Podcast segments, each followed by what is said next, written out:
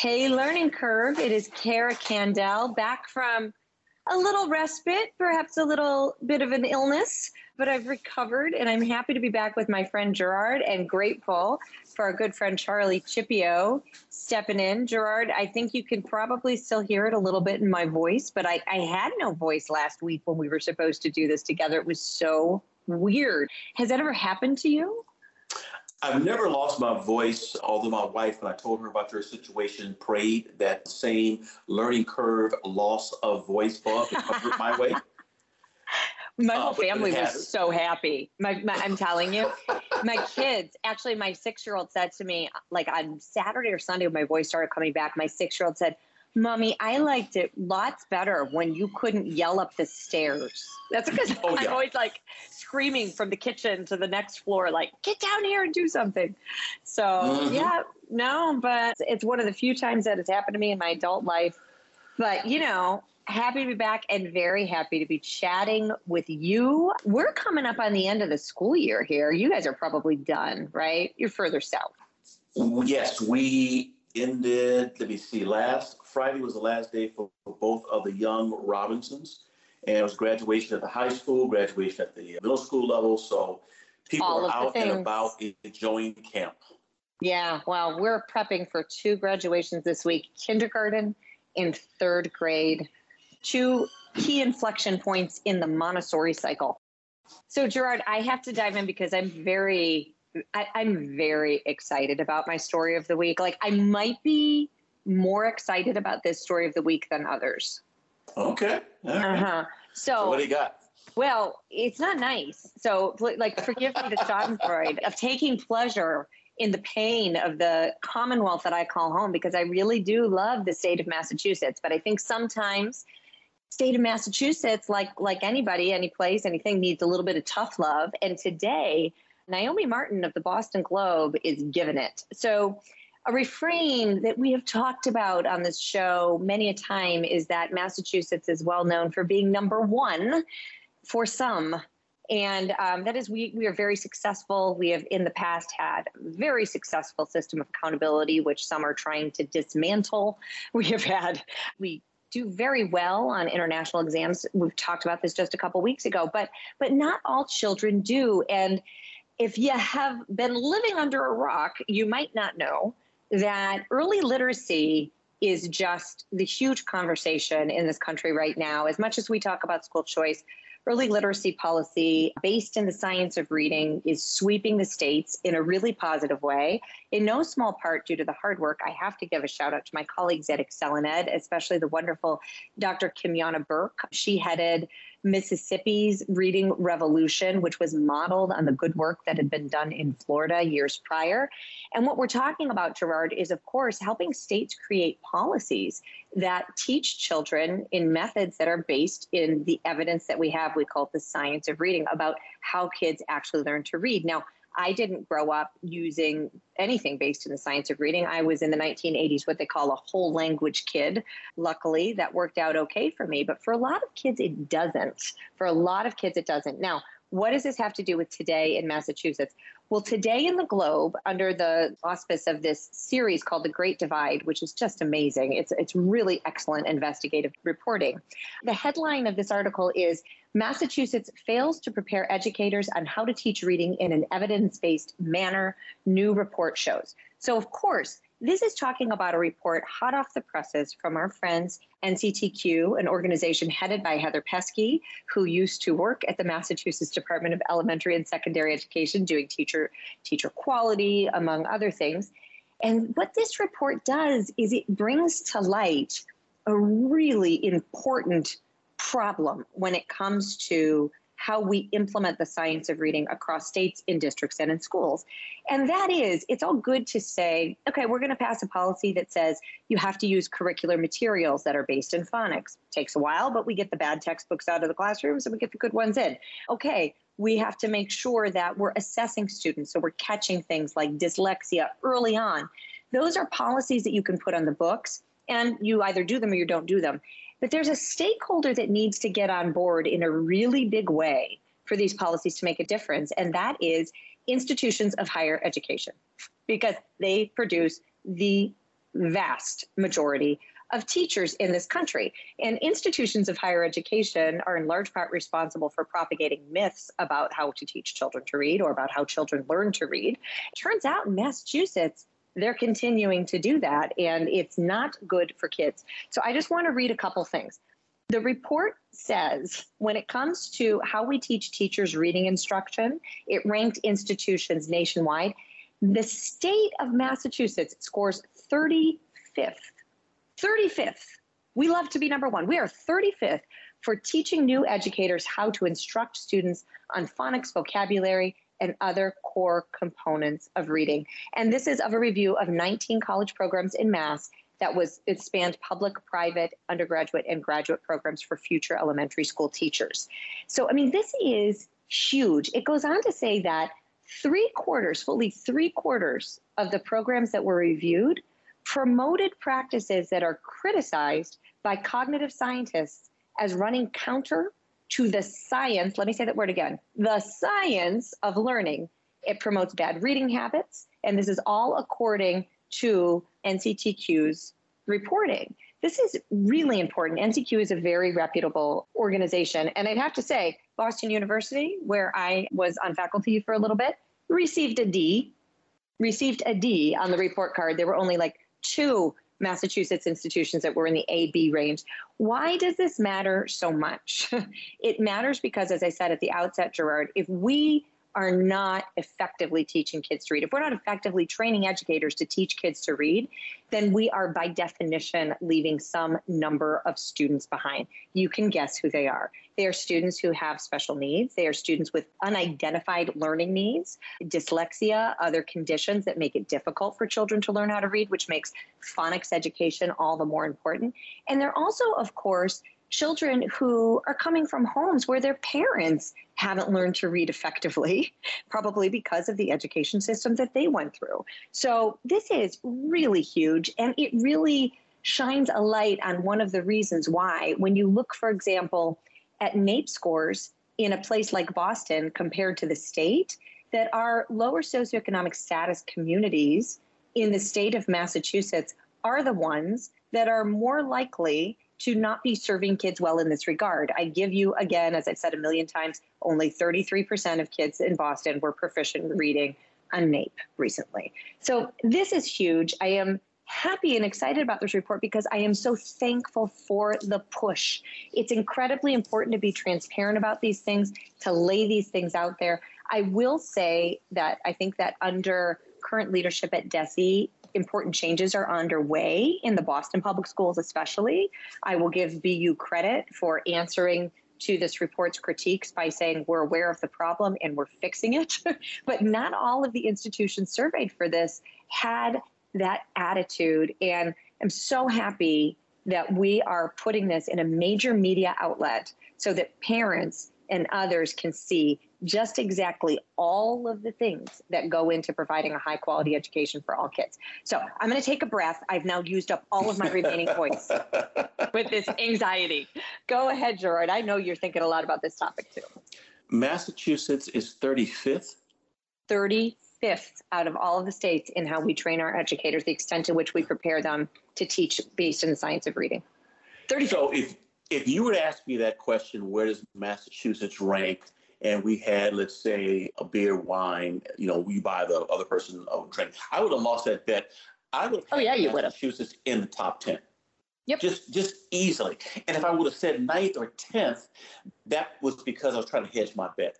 I am shocked that the state with the smartest city in America being Boston, Pioneer Institute, which is headquartered there, I just I don't know what to say because I'm just shocked that it's so low. We've talked on our show with each other about some of the challenges with reading across the board. We've had experts on here to do that, but that's that's that's just not great. Now, you may not have this number in front of you, but where did Virginia fall? Ooh, I don't know because I was so concentrated on Massachusetts. But yeah. you know what I think we can do? I think we can maybe link in the show notes. We can yes. link to this NCTQ report, which is it's very well done. So I'd like to see where Virginia is because in the last two legislative sessions, Governor Glenn Youngkin and Secretary of Education. Yeah, they made big uh, reforms.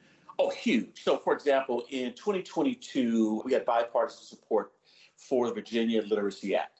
And the whole goal was to say, if you want to take Virginia in the lead as regards, you know, uh, improving early literacy for young people. And so beginning in 2024-25 school year, which is really only next year, every student in kindergarten to grade three will receive core literacy instruction based upon, as you said, scientifically based reading research. Every family in Virginia will have access to online resources to support their children at home. Possibly a one of the byproducts of what we learned from COVID.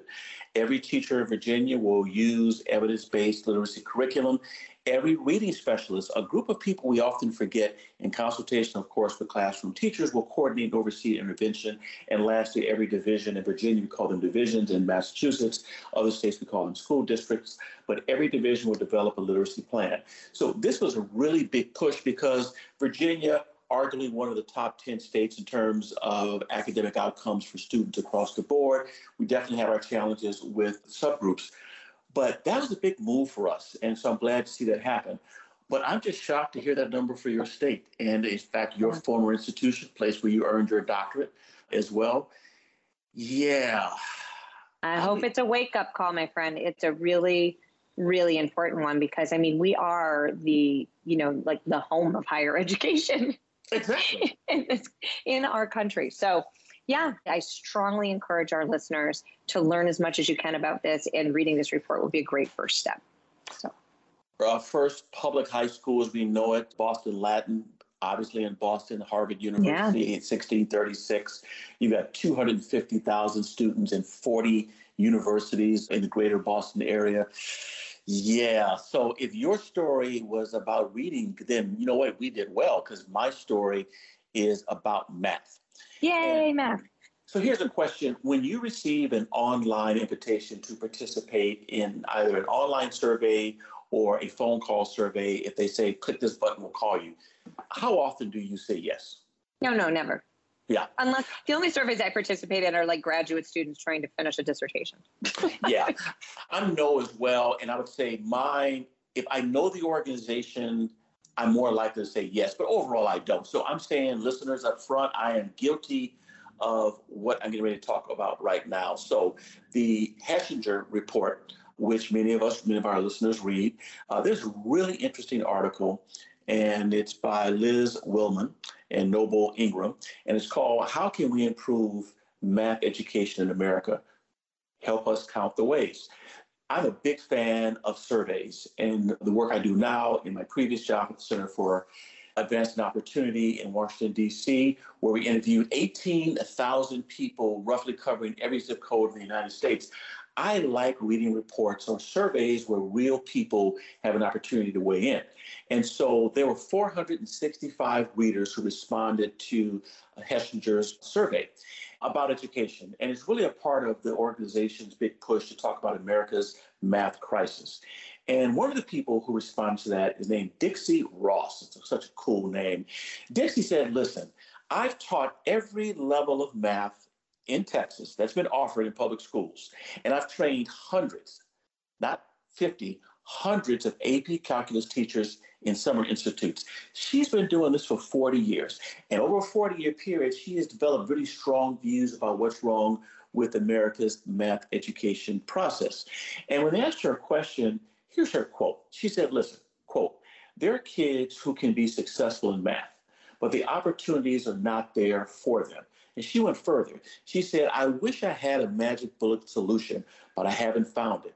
And I've been looking for one for, drum roll, four decades. So when one of your top teachers in the state, arguably someone who we would put into a national category of math experts, says, I've been looking for this for 40 years, you know you have a trouble. So she went on to say, we've got to do a better idea of being honest about who can learn, who can't. She's a big believer that all students can, but she says, guess what? We have students who do not. Same reason you mentioned some of the subgroups who aren't doing well in reading. We know students who have dyslexia, students who have special needs. We know students who are in poverty. A lot of challenges with reading. But what she said was that isn't why we shouldn't do it. That's the reason we should double down and do more.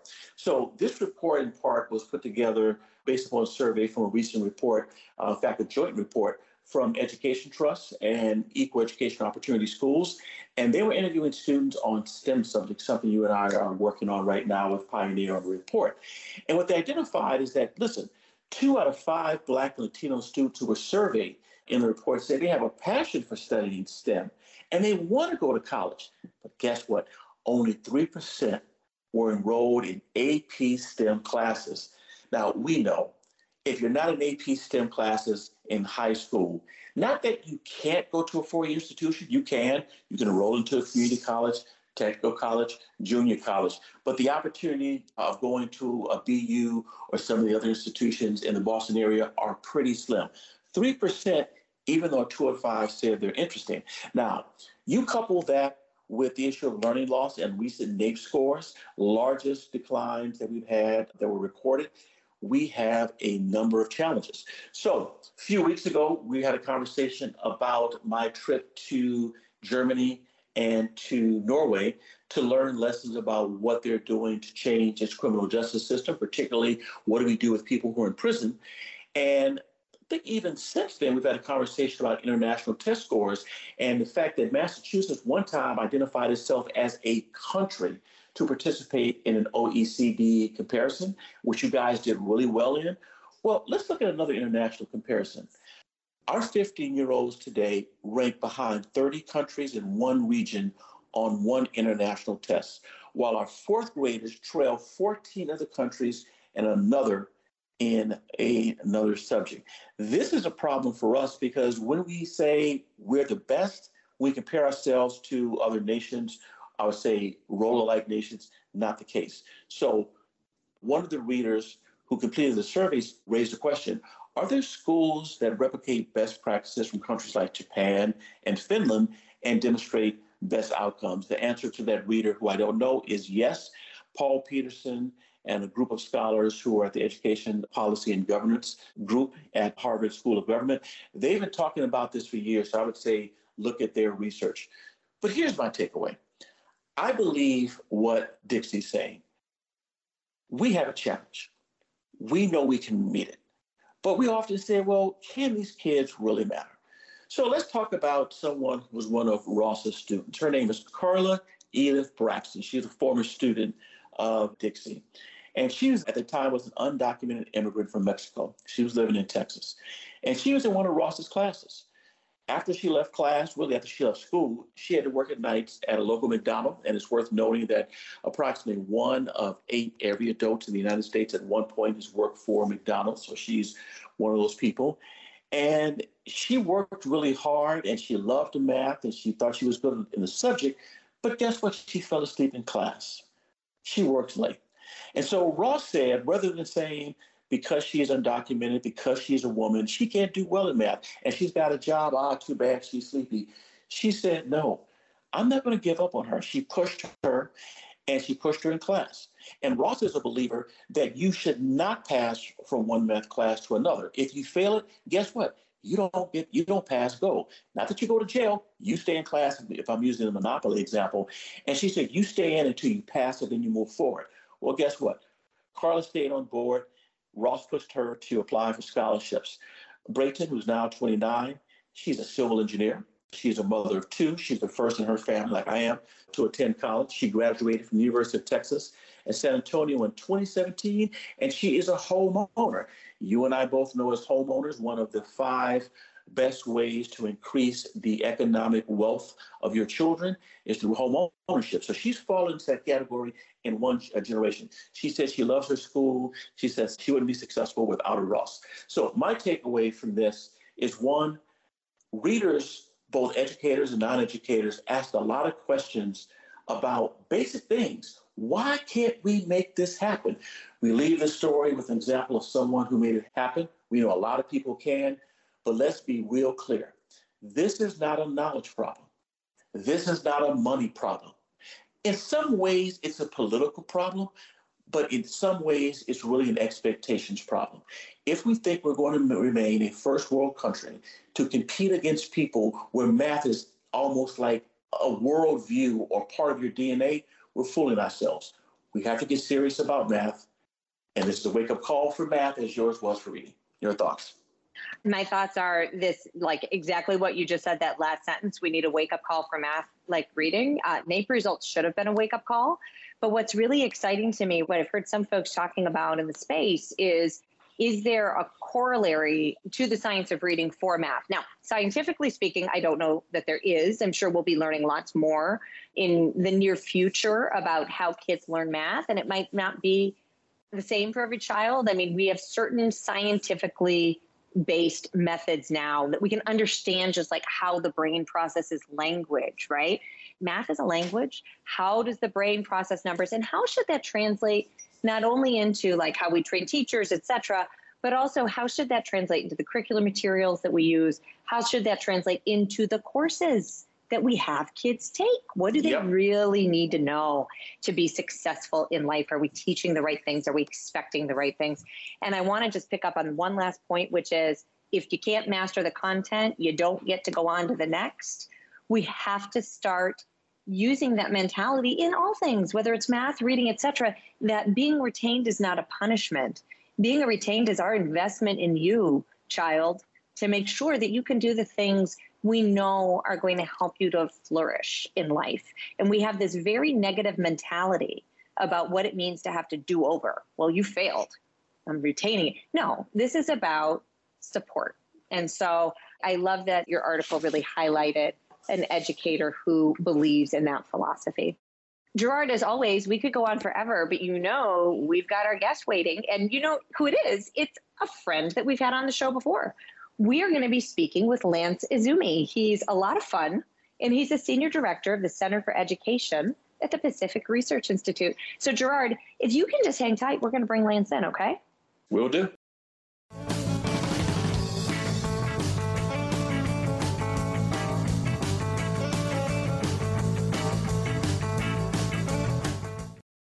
Hey, Learning Curve listeners, as promised, we have Lance Izumi with us. He is the Senior Director of the Center for Education at the Pacific Research Institute.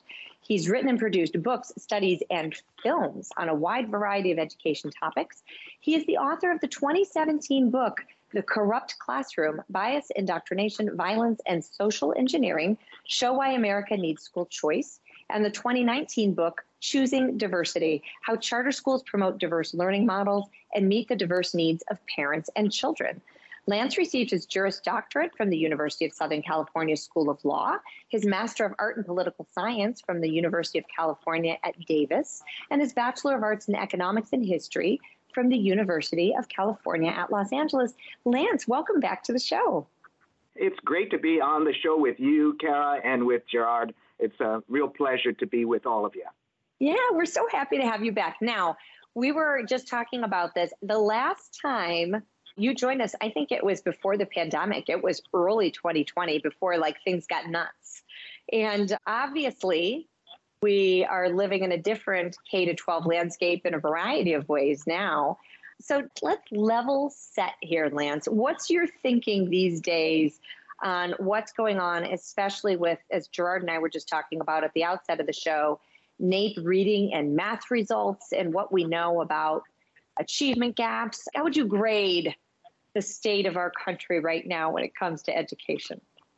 Well, first of all, I mean, what a huge difference in the world uh, from 2020 to you and I and Gerard talking right now in 2023. I mean, the world really has changed, especially in education. And we have to say that you look at all the research that's been coming in about the state of education in the United States, and the grades have to be, if not an F, certainly a D minus in many places. Overall, you know, you're seeing huge drops in the NAEP scores, as you pointed out, Cara, in eighth grade math proficiency, for example, you went from 34%, which about a third of kids at the eighth grade level who are proficient in mathematics in 2019. But in 2022, that dropped from a third down to only a quarter, 26% of eighth graders proficient. So huge drop in proficiency. You had drops in reading as well. So you have the NAEP scores uh, showing a real decline.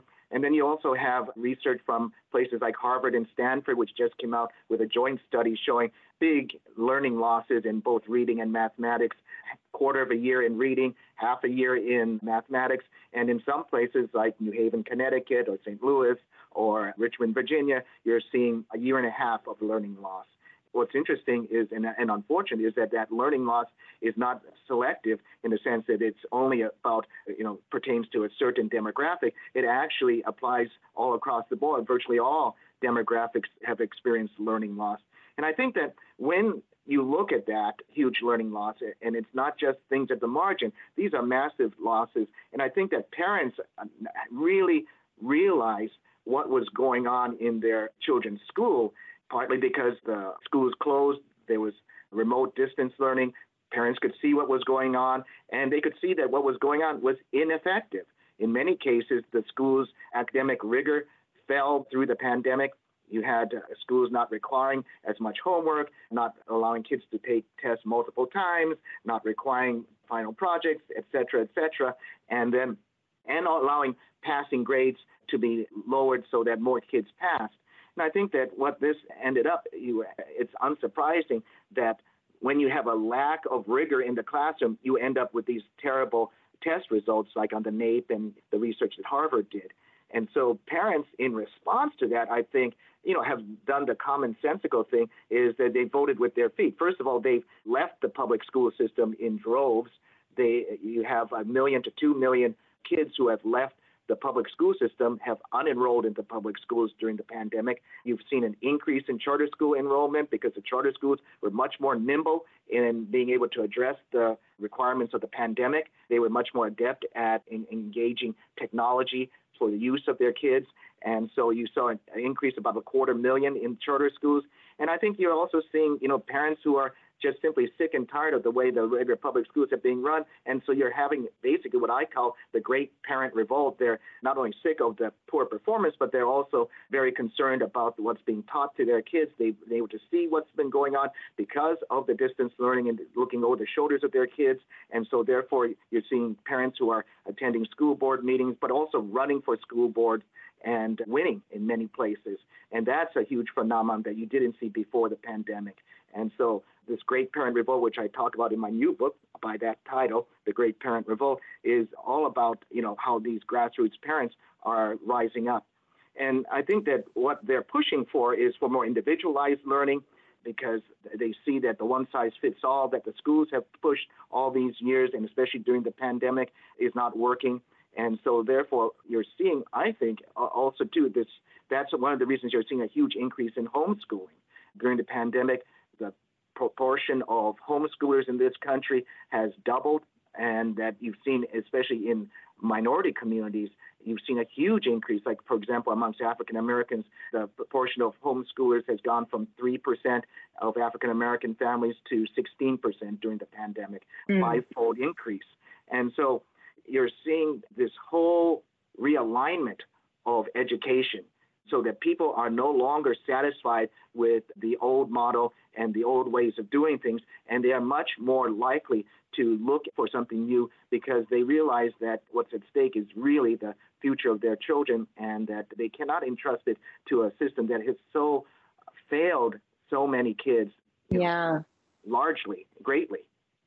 So, Lance, a question for you. So, you're giving some really good examples of like what we know parents are doing. They're choosing homeschooling, they're choosing charter schools, they're leaving the system. I'm really interested in the one about, you know, they're running for school board without getting into sort of the culture war aspect of what's get, going on with many school boards in our country right now. I'm really curious about your thoughts on if you're a parent and you want to continue to use your local public school, but you are all for improving it. And you've seen things throughout the course of the past couple of years that have really left left you feeling dismayed. What kind of advice what it, what is it that you would want those parents to do? What conversations what should they what policies should they be promoting at the local level? And what would you advise schools to do as they take in what these parents are saying? I think that's a very important question Cara. Really par- parents and these new school board members should be looking at what really works. I mean, there is evidence of what works. I mean, yes, there's a lot of bad news, but if you just look around, there's also some good news too, and good news that can be replicated and scaled up. I mean, you just have to look at an example like Mississippi. which had one of the worst reading scores of, in the country. It, it, was the caboose of the country for so many years when it came to reading, for example. And yet, Mississippi in the mid 2010s decided to totally revamp the way they taught reading, and they focused on the science of reading, which means focusing on phonemic awareness, which is uh, attaching of sounds to letters, and then phonics, which is then grouping those sounds together to form words. And that's a proven way of teaching reading.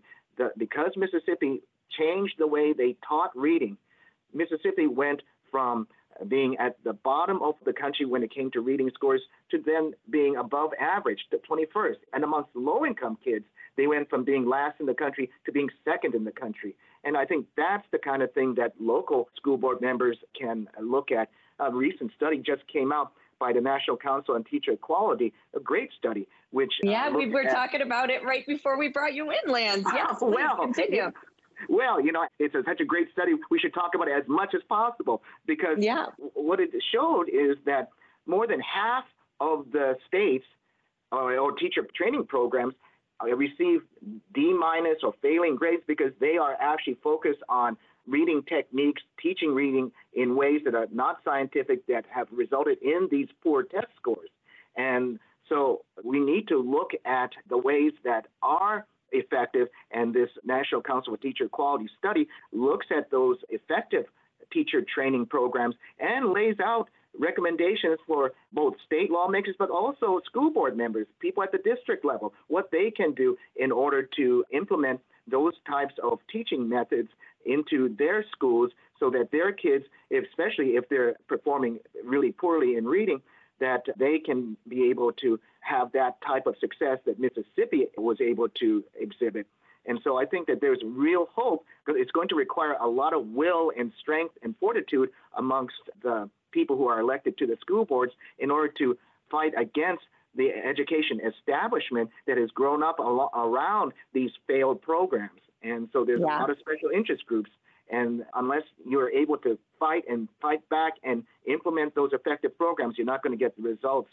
And so I think that's one of the real important things. I would also say one last thing about what parents should consider is that you know, I wrote a book uh, a couple years ago called A Kite in a Hurricane No More, and I co-authored it with a young woman named Mia Giordano, who actually at the time was a high school student. And she and I authored this book because I found her story so compelling. She was diagnosed with a, a brain injury, and so therefore because of that, she was not able to read or speak very well or to do math. So she was not able to do well in a conventional school.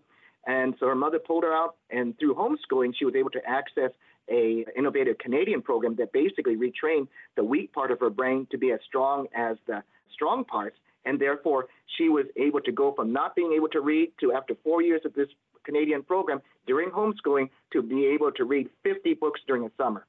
And so I think that's the kind of thing that you can achieve if you have the flexibility that homeschooling gives. And then if you look at programs like Florida, which gives parents funding in order to pursue these types of programs, you see in Florida a lot of private schools that take that type of funding, offering this innovative Canadian program that was so successful for my co author.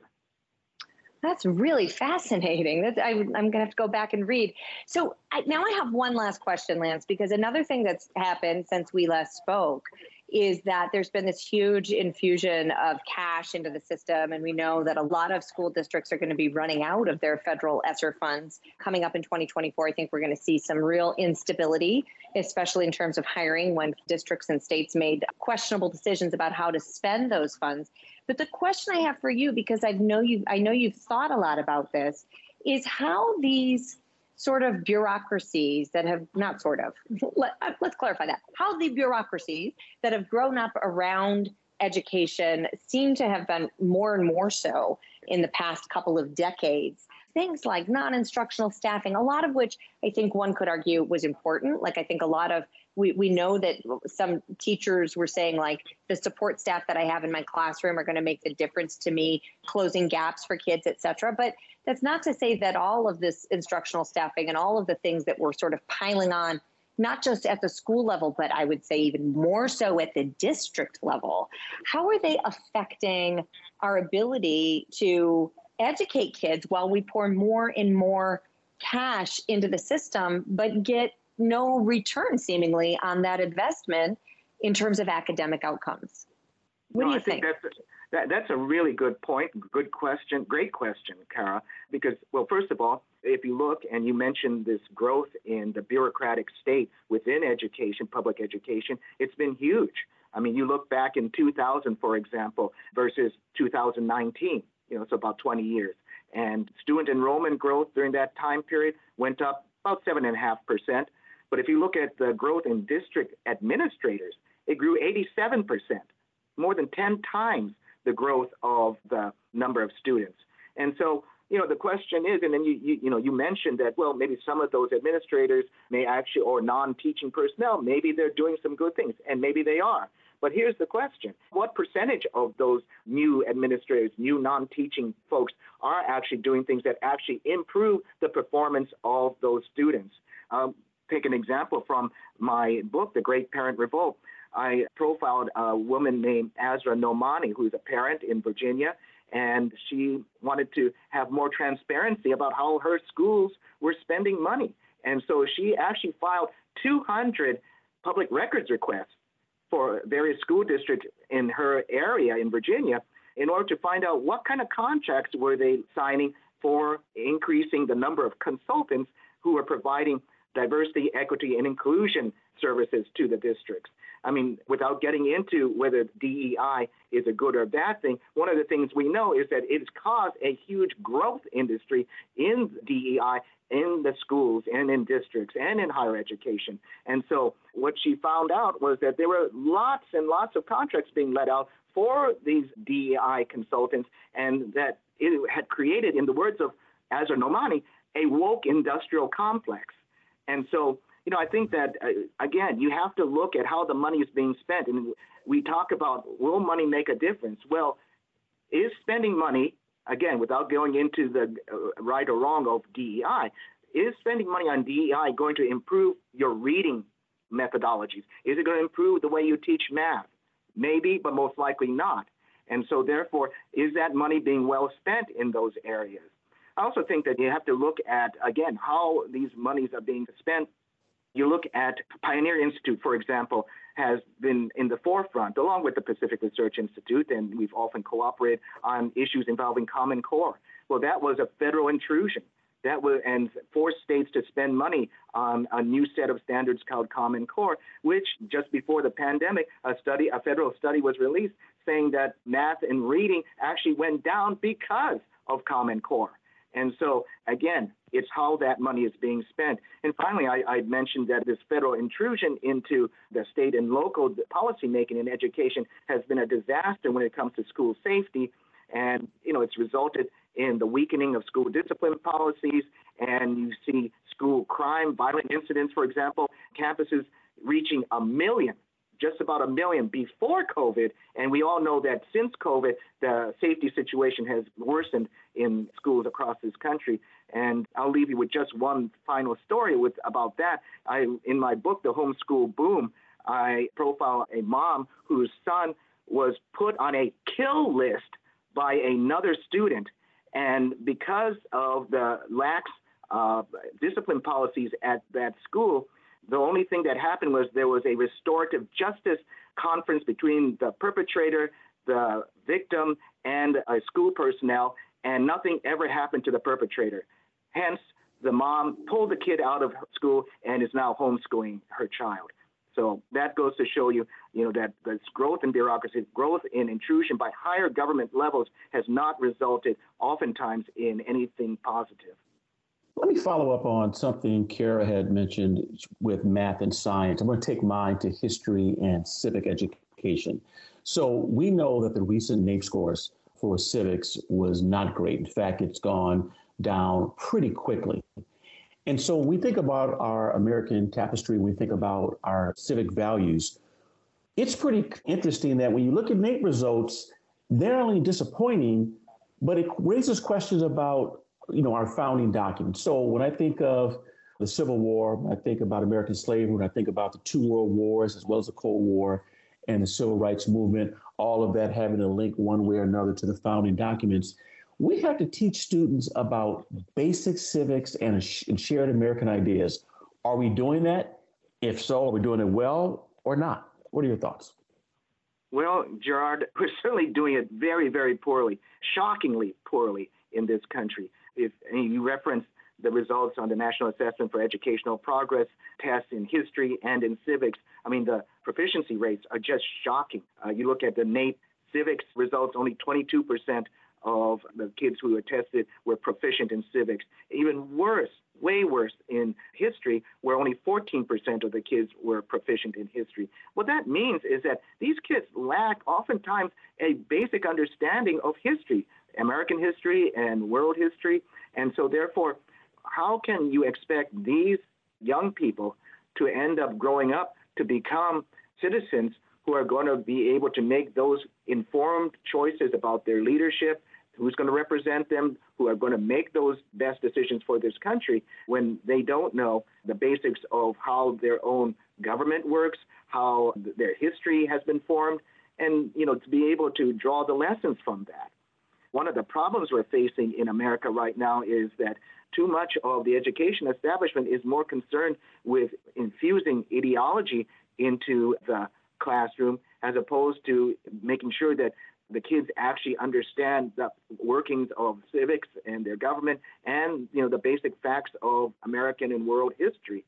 And when you look at, and again, without getting into you know the, the specifics about these things, when you look at things like the 1619 project pushed by the New York Times that is now you know in so many schools, and you look, for example, in my own home state of, of California, where we just issued a history and social science curriculum framework, which shockingly referred to the Communist China's Great Leap Forward, which caused the greatest famine in world history, with 43 million people dying because of these communist policies during Mao Zedong's era, but referring to that policy as simply being a time of turmoil, disorder, and unrest, without mentioning the fact that tens of millions of people were killed by communist policies.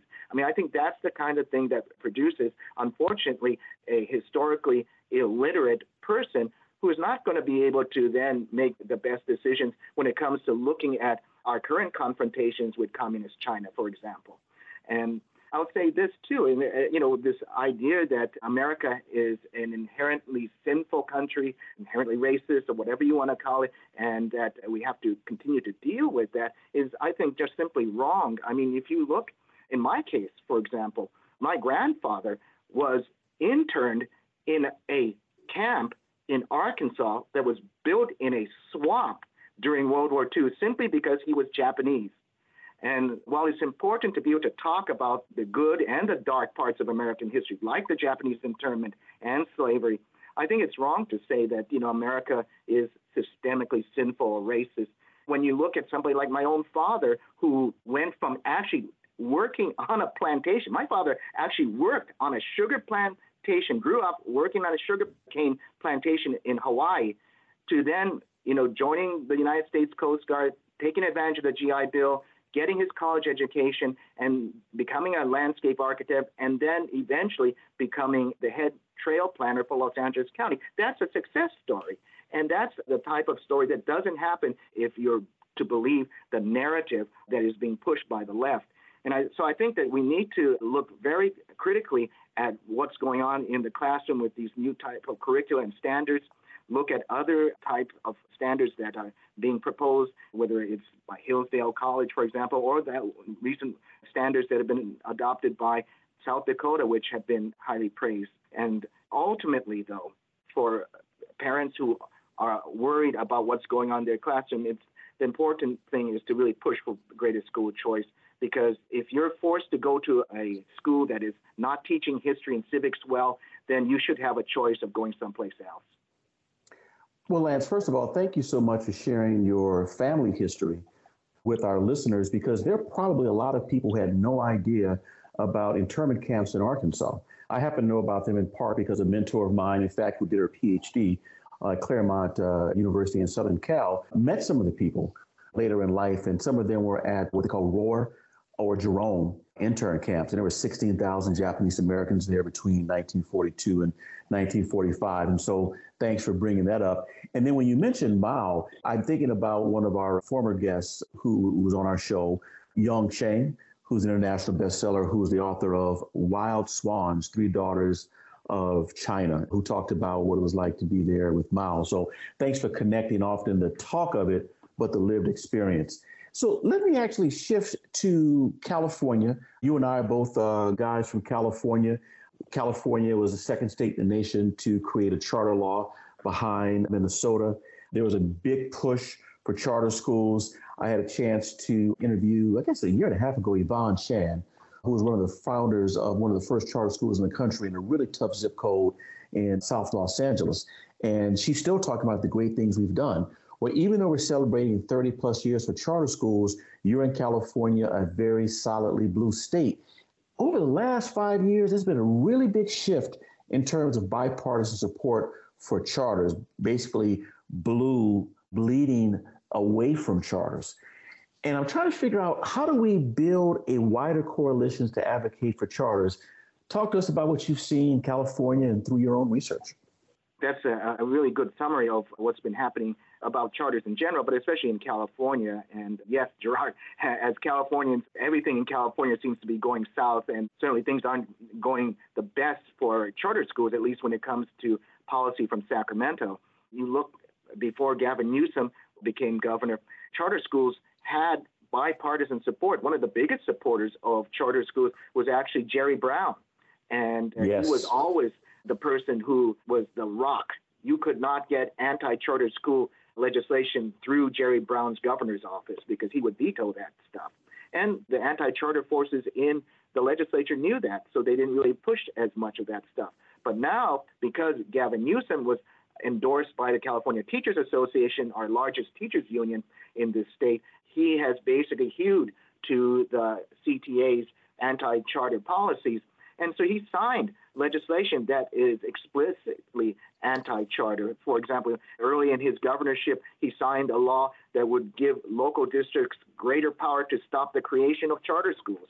So you had reasons in this bill, such as, oh, that if a charter is not in a community's interest, a school board would have the power to prevent the establishment of a charter school. And so you give these school boards in California, which are oftentimes with a pro union majority, the power to stop charter schools, despite the fact that the kids in that district may be performing at very low levels and therefore need an alternative to the failure factories in the regular public school system here in California, they unfortunately, at least in many districts, are not getting that opportunity because the charter schools are simply not being allowed to form anymore. Newsom has also frozen funding for non classroom based charter schools. So, schools like you mentioned in the opening, I authored a book called Choosing Diversity, which is about model charter schools across the country. And one of the schools I profile in that book is a place called Classical Academy, which is in San Diego County. And it is part homeschool, part in class instruction. And well, I would say that one of the important things to point out is that during COVID, while so many of the schools in California took a huge nosedive in performance of their students, Classical Academy actually had their students' achievement rise during the pandemic. And this was across all demographic groups. And yet, because it is considered a non classroom based charter school, its funding was frozen by Newsom and the legislature, at least the majority of the legislature. And so, therefore, I think that it's really shocking that a state that had been in the forefront of the charter school revolution has taken so many steps backwards and is actually undercutting those very types of schools that parents really want. And you look at the charter school waiting list, you look at the new types of innovations that are coming in charter schools, and really it's just a crying shame that uh, there is not more support in Sacramento for not just increasing, but simply, you know, equally funding these charter schools. I mean, a study just came out from the University of Arkansas under Patrick Wolf showing that charter schools in places like Los Angeles are hugely underfunded when they are compared to the regular public schools in LA Unified, for example. And that's even with the fact that they basically have the very same demographics when it comes to race, ethnicity, low income status, etc. And yet the charter schools, which are outperforming the regular public schools, are being underfunded compared to the regular public schools, which is, again, just hugely disappointing. It's so great to hear you talk about California and being a part of the early charter revolution because it was, and mentioning Jerry Brown. I was a kid in the 70s when he was governor the first go around and had a chance to meet him in his second iteration in DC at an event on parental choice. But, you know, it's people like Gary Hart, who was a state senator, Democrat in California, who sponsored the charter school bill. And so California to be so blue, so reformed, so ahead of the game to now come back is interesting. And also glad you're mentioning Gavin because there are at least hints that he may throw his hat into the ring in 2024. So if he does, I guess he'll bring his charter school theme with him. Here's the last question for you, and it's got a lot to do about private school choice. You're one of the pioneers in helping us think about this, both as a scholar and an advocate. Since you were last on the show with us, Espinoza v. Montana DOR became law of the land. Carson, uh, Makin did the same. And there are the numerous, you know, school choice programs that have grown, particularly in the last 24 months. Would you give us your view on the remarkable progress and growth of private school choice in the past few years? At least we're going to end this podcast on something positive, it's not going to be all gloom and doom. So, yes, there is something really great going on in the education sector, and it's something to smile about. Yes, as you mentioned, the U- U.S. Supreme Court has delivered some pro school choice decisions over the last couple years or so. That plus the utter failure of the regular public schools to deal with COVID, I think has combined to really create this groundswell of grassroots pressure on states to do something about the number of options that are available for parents, to empower parents to be able to choose the best education that best meets the needs of their children. And I think you see this in this slew of education savings account programs, these school choice programs that have been enacted over the last couple years. Iowa, Utah, Florida, Arizona, West Virginia, Arkansas. I mean, some of those states that have enacted some wide ranging, universal, actually, universal school choice programs. And I think that is what's one of the things that I'm, I'm so pleased about and just makes me giddy is that we're not talking about pilot programs now, which are limited to only a few hundred kids or a few thousand kids. Gerard, I, am sure you remember, like when all of us education reformers were so happy when Milwaukee had its first school choice program, and it actually applied to only a few thousand kids. Absolutely. And that, right? And we were that that was something to pop the champagne corks about. But now we have states enacting full universal programs so that every parent and student has that opportunity to choose the best education that fits their needs. And I think that's the thing that is just a massive Richter scale difference in what went on previously to what's been going on just recently. And I think that augurs so well for the direction of this country. And I think that you're going to see even more states that are going to in, in eventually enact those types of programs. I think, you know, again, this rise in homeschooling is just another way of implementing school choice, at least for parents. I mean, in those states like California, where, you know, the chances of getting a universal education savings account are about as likely as snow falling in Hawaii, you know, oh, I, I should say actually in Honolulu because snow does fall in the, the volcanoes up there. But, you know, it's so unlikely in a place like California that parents, even in California, are opting for school choice options like homeschooling, so that during the pandemic, you had a doubling of the number of kids who are taking advantage of homeschooling in California.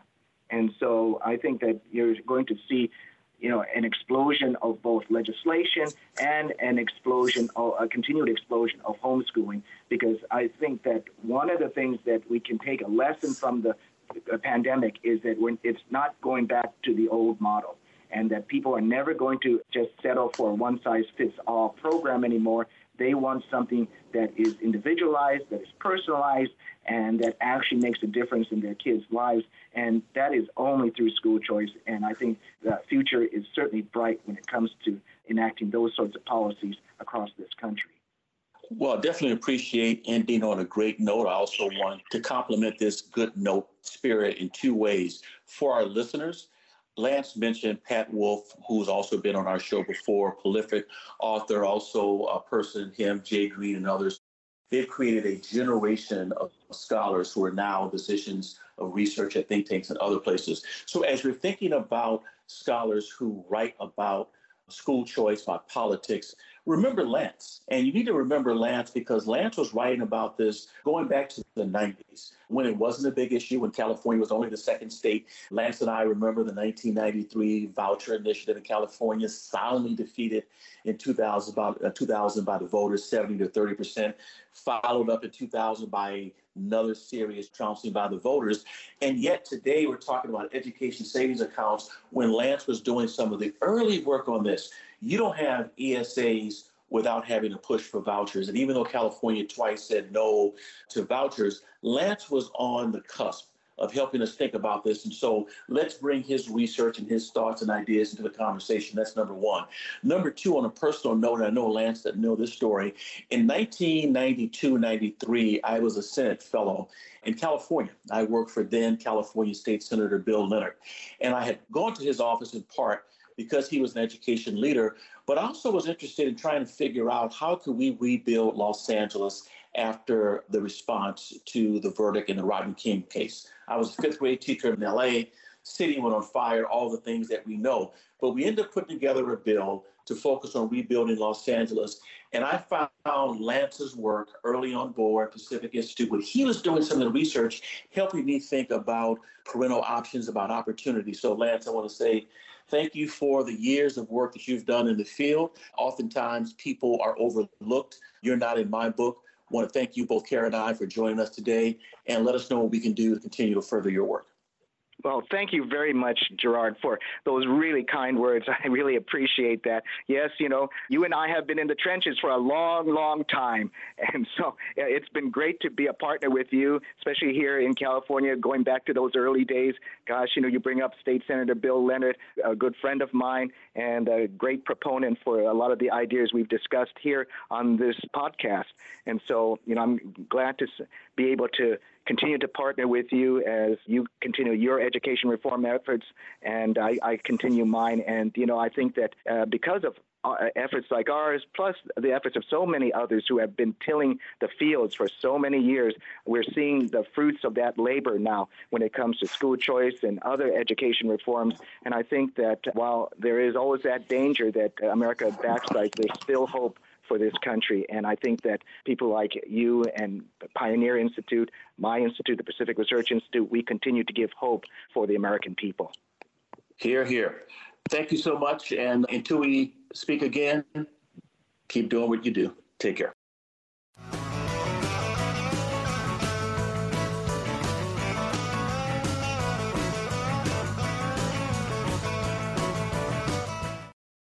All right, listeners, it's tweet of the week time.